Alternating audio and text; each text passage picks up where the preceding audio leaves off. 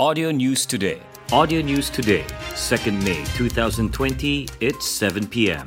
Students coming back from Peninsular Malaysia and Sarawak are allowed to undergo a 14 day quarantine at home instead of in a state provided quarantine center in Sabah. Chief Minister Dr. Sri Muhammad Shafie Apdal said parents must ensure that their children abide by the home quarantine order during this movement control order period. However, students coming from red zones or infected areas are required to enter state provided quarantine centers, he said in a statement in Kota Kinabalu today, May 2nd. The period of quarantine would depend on health officials' evaluations. Malaysia must consider the socio-economic needs of the people now that the country has flattened the COVID 19 curve, says Health Director General Datuk Dr. Noor Hisham Abdullah. However, he urged the public and companies to comply strictly with the rules set by the government or risk facing an enhanced movement control order. He stated that it is clear that we are in the recovery phase. However, we do what we can to improve the situation further. Now we are in the next phase, which is to manage the virus in our community, he said in his daily press briefing in Putrajaya yesterday.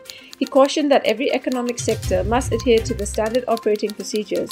Public gatherings, he added, are still prohibited, and he urged the public to continue with good hygiene practices and social distancing rules.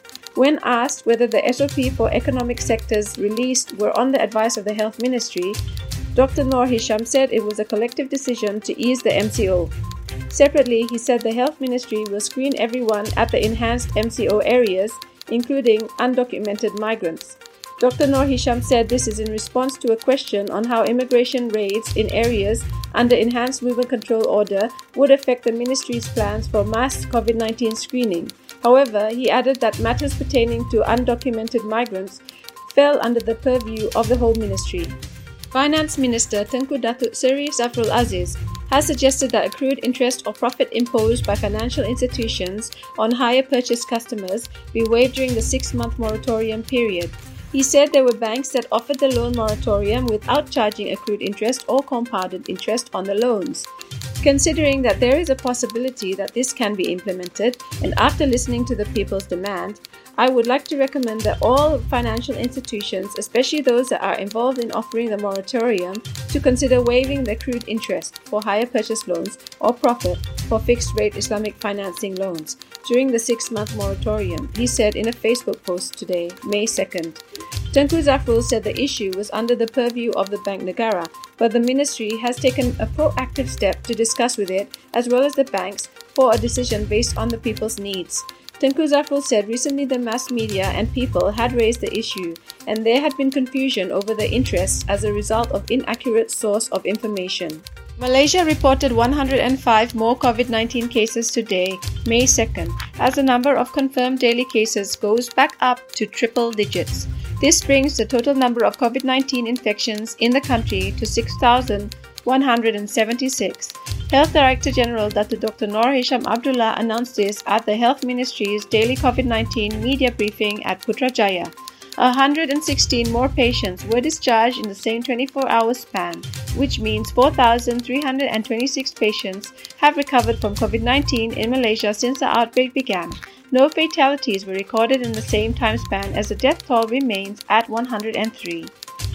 Malaysia is not ready to exit the Movement Control Order MCO due to many issues that still need to be addressed, said senior consultant pediatrician Dr. Amar Singh.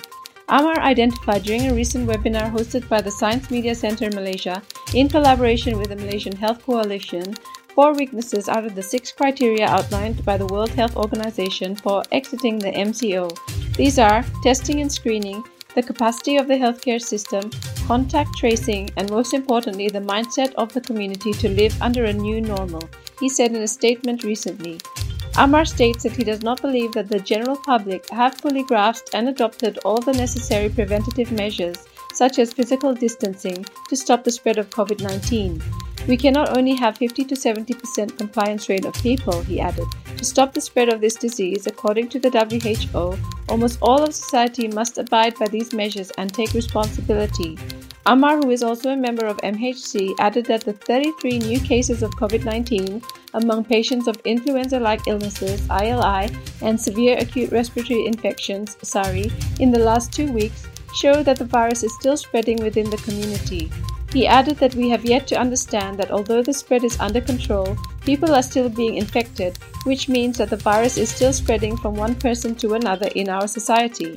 The webinar, moderated by co founder of SMC Malaysia, Tan Sri Lin, was held on April 25th to discuss strategies for the new normal once the MCO is lifted. Like us on fb.com slash audio news today. Audio News Today wishes you a blessed month of Ramadan. Happy fasting. Audio News Today.